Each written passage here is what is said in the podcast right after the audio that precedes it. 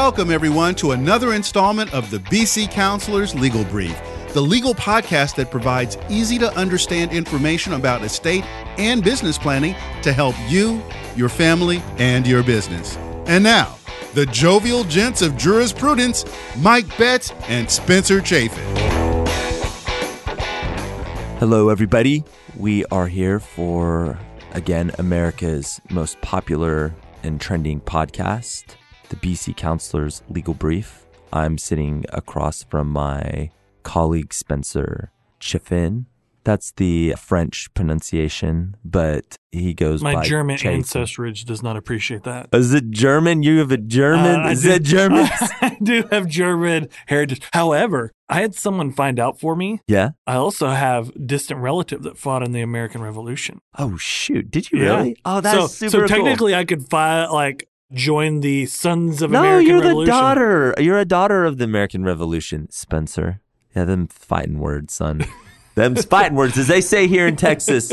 Them's fighting words. Those five words. Okay, so Mr. Chafin, we're here for another podcast. I feel like we had, like, we've been on a roll with some really historically interesting podcasts. Just call us Butter butter. because we're on a roll. We're on a roll, son. I like that actually.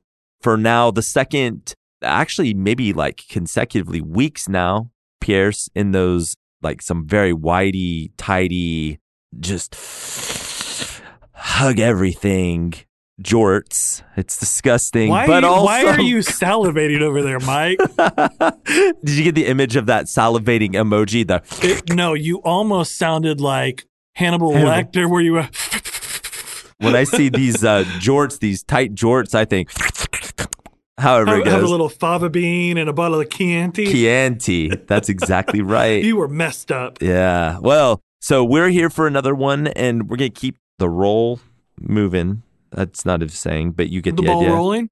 Keep the ball rolling, not the roll, the ball. It's all gonna be rolling. It's all rolling. We're gonna do a brief kind of introduction to something called the Family Wealth Preservation Trust. which is specific to Oklahoma. That's right. In certain states, the various laws will allow folks to create these unique types of quote unquote asset protection trusts. So we're going to talk a little bit about asset protection since we do trusts. We'll talk about a really unique and interesting one in Oklahoma. And then for all of you Texas folks out there, sit this one out. Or if you're Texas but have Oklahoma assets. Oh, yeah. If you have Oklahoma assets, and that's an interesting question that we can talk about because there might be strategy even for you Texans out there to think about the Oklahoma Family Wealth Preservation Trust. But nothing in this world that we're going to talk about is 100% certain because even that trust is a relatively new thing.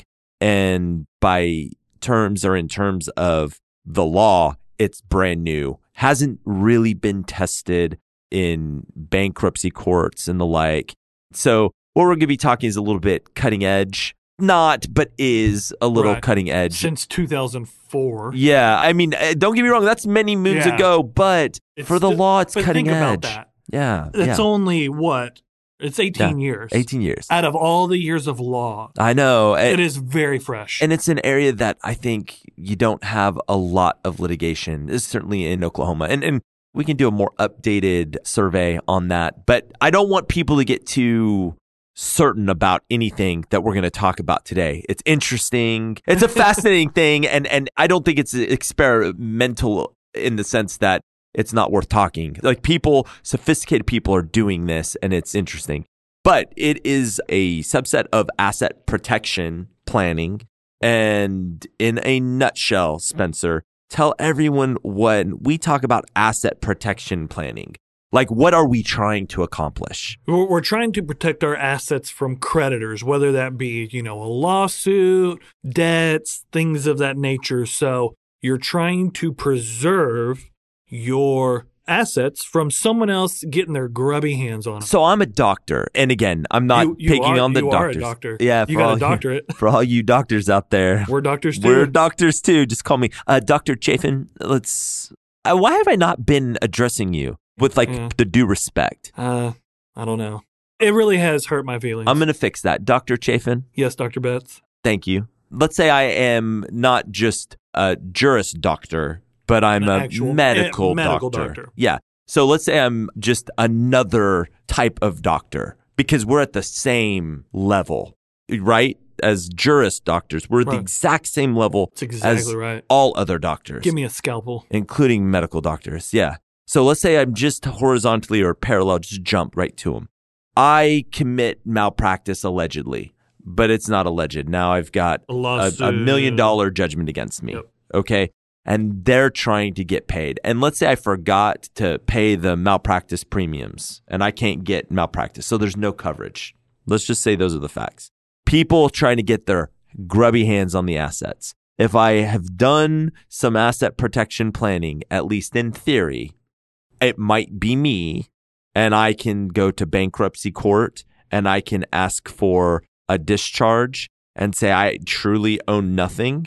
This is what it is. And let's say I got my license revoked. Is is a bad malpractice. Right, so my bad, yeah. license is revoked. Yeah. so even the odds of me earning money in the future, like I just need a chapter seven bankruptcy and a restart. And I do that. But I have all of these assets. And so I'm really not out. Let's say that's the theory. That's what people want to do.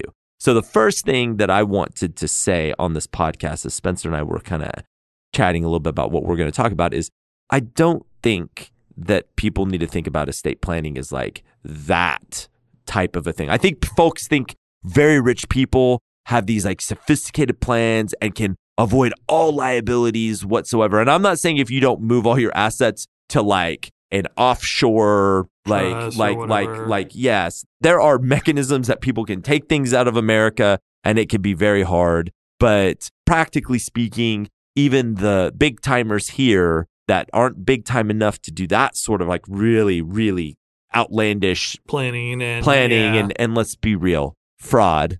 Like if we're doing things by the book guys asset protection planning it's not this magic bullet. So i want to demystify that. Like there are going to be folks that say well you could do this and this and this and in theory yes.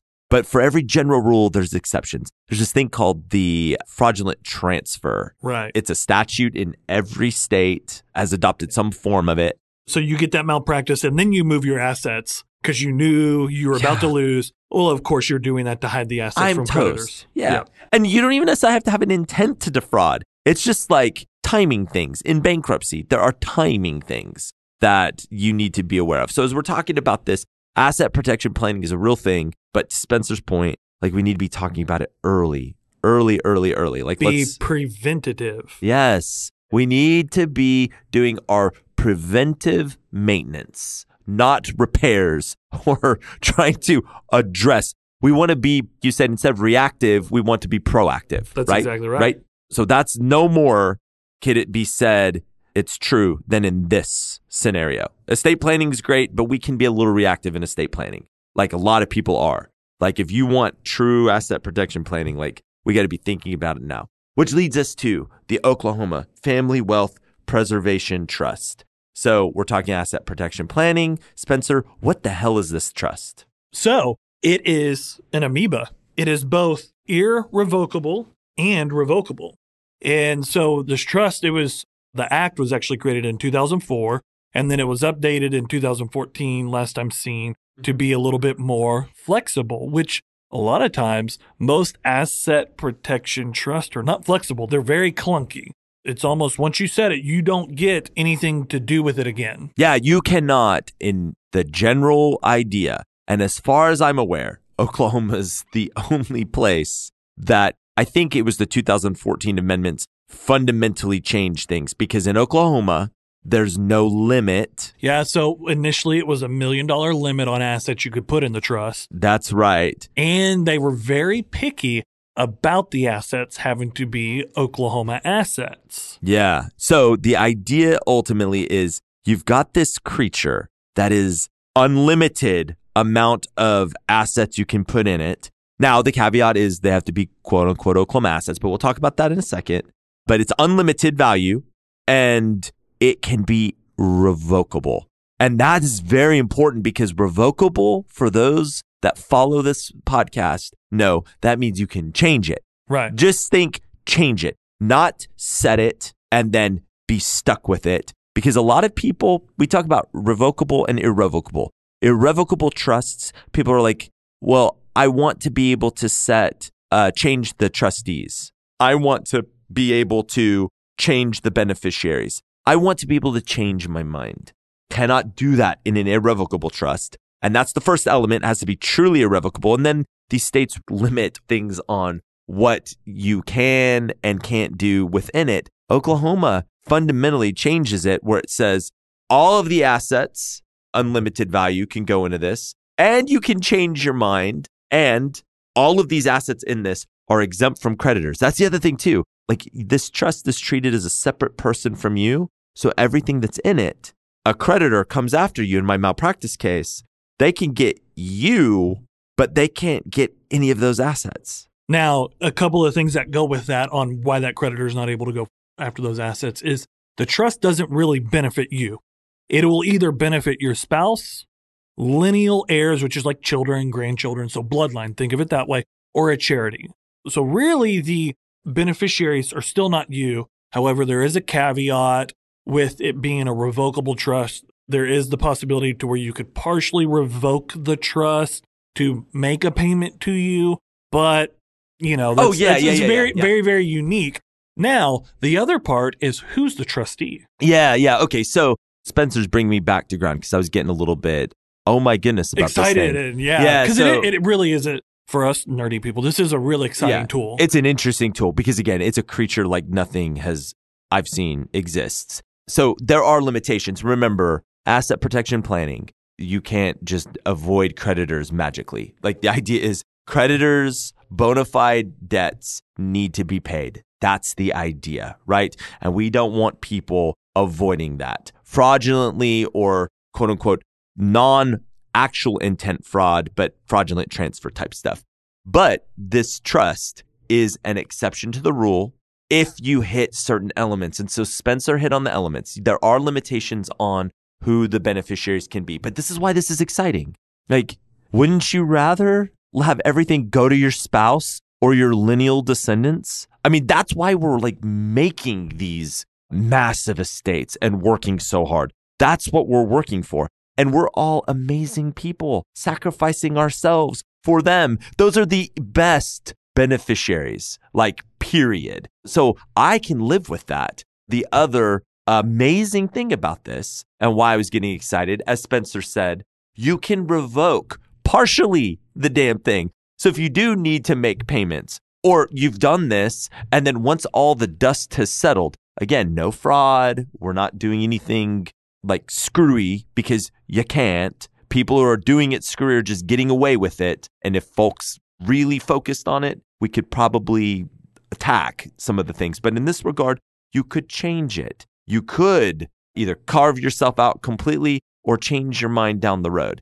But the other thing, and this Spencer was hinting at, that's another limitation because nothing comes without some struggle. right. You got to have, you know, some strings attached. Yeah, that big string that's attached is you gotta have at least one of the trustees has to be an Oklahoma bank Now, and it could either be the sole trustee. or trust company. It- well, yeah, a trust company that's based in Oklahoma, and it can either be the sole trustee or it could be a co-trustee with someone else. So, but that is the requirement: is you got to have that institution. Why is that? Well, there's speculation on it, but it's probably safe to say, being that they want it connected to Oklahoma for the fact of they've got that oversight, that trust company. If you go back and listen to two episodes ago, we were talking about corporate entities serving as trustees. This is where they've got to follow those rules. Yep. And this trust has to follow the rules of the act in and of itself established by law. So that means the corporate entity is going to follow those rules. So it's that good checks and balance to an extent. It is, it is. But you know, again, not to beat a dead horse, I love doing that. What's remarkable is let's say you just named an institution as your trustee. If this was irrevocable and we were trying to address maybe that this a similar species like in a state like Nevada, right? You would be hard pressed. I don't believe, and we're not experts in Nevada law, but my memory is that you cannot change if we had done that as an irrevocable trust because it's truly irrevocable. There's not going to be a mechanism where you get to change that trustee. Like you, as the person who created it, you're not going to be changing that if that's what we put in here. And so if we did this corporate trustee, normally you can never change that. In this revocable trust, you can 100% change it because again, you would revoke the trust with respect to the assets and create a new trust if you wanted to change that trustee. So it gives you an insane amount of flexibility considering it is designed to shield creditors from accessing it. It's just weird to me. Yeah. I can't believe that the Oklahoma legislature allowed Did it. Right. Yeah. It is very unique. It is unique. For as conservative as a state Oklahoma is, this is almost groundbreaking. Like it's Yeah. more advanced and beneficial to non businesses, so to speak. yeah. And I'm not saying that's bad or good. I'm Yeah. saying like it's a great tool. And if the law says you can do it, you know, if it's right for you, you to use it. But here's another caveat too, Mike. A lot of the trusts you and I do are joint trusts. Yeah. That's not the case here. Right. It's a single grantor. So say you got a married couple. Well, if the spouses want to do something together, you could do mirror trust, but the wife would do one that mirrors the same as the husband's in That- regards that- to. So that's that's, kind of a unique thing in and of itself as well. But that's where it also is good because it allows for that flexibility. If, if you did want to have your spouse as a co trustee with that bank, well, you obviously can't do it in a joint trust. Yeah. 'Cause- yeah. So Yeah, no, that's exactly right. We're going to take a short break, but we'll return with more legal info to help you, your family, and your business right here on the BC Counselors Legal Brief.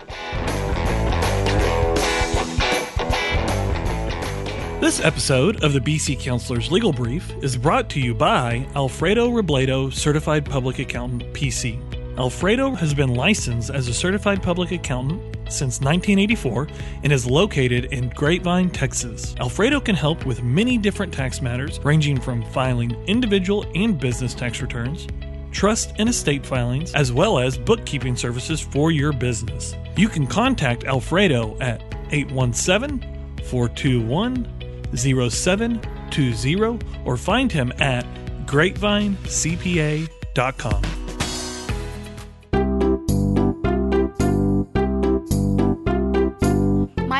And I'm almost a teenager. I have a real problem. My daddy and my grandfather love pie.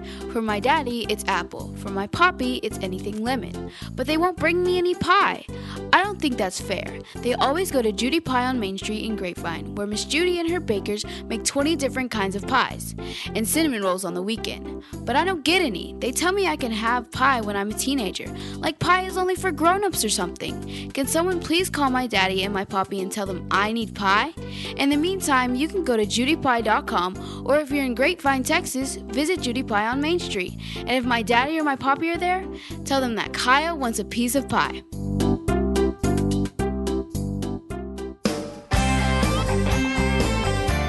And we're back, and you're listening to the BC Counselors Legal Brief, the podcast providing legal info to help you, your family, and your business. Let's talk about Texas folks. And now I'm thinking out loud. I'm thinking out loud, Spencer. Texas folks, Texas doesn't have this. The theory would be we would form an Oklahoma LLC. Well, let's step back real quick. And so, to paint the picture of why you're about to talk about this, is that this trust has to own, and I'm going to quote, have a majority in value of its assets comprised of Oklahoma assets. So it's very, very specific on the assets. Now, here's where you're getting into okay, us Texas folks that may not have any Oklahoma assets. How do we maybe get around that? Yeah, and that's exactly And right. this is by law. Like this is with the 2014 revisions to the act. So Yeah. this is awesome. Go for it. So the thinking is maybe, maybe we could create an Oklahoma LLC that is an Oklahoma entity and it is, if you will, the ownership interest in the Oklahoma entity. They call those membership interests. That's an Oklahoma asset. It's an Oklahoma entity, domestic entity. There will be certain things that you have to do. Like if you're an out of state person, depending on how the entity's taxed, this would probably be a partnership. You'll have to file something with the state of Oklahoma Yep. saying that these are out of state people because the states charge income tax, well, require income tax filings for people, even if they're in Texas. But there's this exemption that you can sign. That's a different podcast. Talk to your CPAs. The idea, though, is if you're dealing with Oklahoma, there's a little bit of an issue, but it's not so bad. But if you're willing to try and preserve, and we're talking a good amount of assets, Yeah. it's nothing to stress about. Are So, you, yeah. Is the yeah. juice worth the squeeze? That's up to you guys. we defer to you. we would In our hypothetical, yes. yes. Let's say I'm a surgeon. Yeah. And you've got a big $3 million house. Actually, Spencer, because I'm a more successful surgeon than that. Shame on you for thinking I'm well, not better Mike. I'm a modest person, and all the other money No. is going to the bank. $30 you, million You, you spent yours No. on a house, and it's No. all in the house, and you have no cash. That's where you messed See- up. I bought a $20 million house, son, because I can afford it with cash. and now you have no other cash. True. So I have a $20 million house. I'm a And house you're driving your Miata. I'm so house poor. But it's important to say cash because remember, if you have a mortgage, right. if I had a mortgage, that is going to be the collateral. Like, even if I put my house in this trust, that bank will get that asset. Because that mortgage follows the asset in regards to that. That's exactly, Exactly. right. So See, that's why we were joking because I knew that would come up. exactly. That's exactly right. See, But you Spencer still knows. So spent bought too cash. much on that house. But yeah, but I'm a baller surgeon, not three million dollars. And so twenty million is a lot of money. So I want to put this house Yep. to protect it. This is my kingdom. One other like thing that we need to point out that's outside the purview because we just have to like review the statutes. All uh, states have um, uh, um, homestead exemptions. and Oklahoma, I will tell you, is like a very favorable homestead exemption. I can't remember what the homestead exemption in Texas is. Like, if you're outside of the county, is it still limited or unlimited? it looks like Texas has an unlimited homestead exemption. It is unlimited. creditors, Okay, yeah. so Texas and Oklahoma are similar in that Very similar, regard. yeah. So if you're within the states, the, the city limits of Oklahoma, like there is a different homestead exemption. So in Oklahoma, if you want to put all your money into something, go out to the country and you're golden. So even Oklahoma has kind of like a, a weird little hybrid thing, but not an issue. My $3 million homestead is good. I'm dealing with the $17 million of non-homestead Right. exemption and non-exempt assets. So it's 17 million worth of exempt assets. That's a ton of money. So what might I do? But none of that's Oklahoma source, let's say. I might be able to form an Oklahoma LLC, transfer those assets to the Oklahoma LLC, which would become a holding company. And then my trust, this new Oklahoma Family Wealth Preservation Trust, would own 100% of this Oklahoma entity. That Oklahoma Family Wealth Preservation Trust, let's pick an Oklahoma bank. I don't want to plug anybody in particular. So, Okie Bank should be a made up name. That's not a real thing. It's not intended to be a real thing. Oklahoma are us banking cooperative unlimited. Union. Nobody would have Union. done union. That, okay. So that's our bank. Yeah. We're just going to call it OK Bank because I can't remember what I just said. So that will be the trustee. I have to pay it money to hold this. That's another bad thing. But in our hypothetical, $17 million we've got the, is that kind of money we're putting in there. We've probably Yeah. got the money to pay the trustee. And I have not, Yeah. by the way, committed malpractice yet. Like I'm paying all my bills. I'm solvent. Everything is good. Solvent, by the way, for those of you that aren't sure, that means like I have positive monies, like more monies and assets than I have liabilities. So I'm golden. In this particular case, I might be able to have this Oklahoma Family Wealth Preservation Trust. The question in my mind, though, Spencer, is if I come from Texas, though, I've got a community property deal. Let's say all of these assets I created while I was married to my spouse.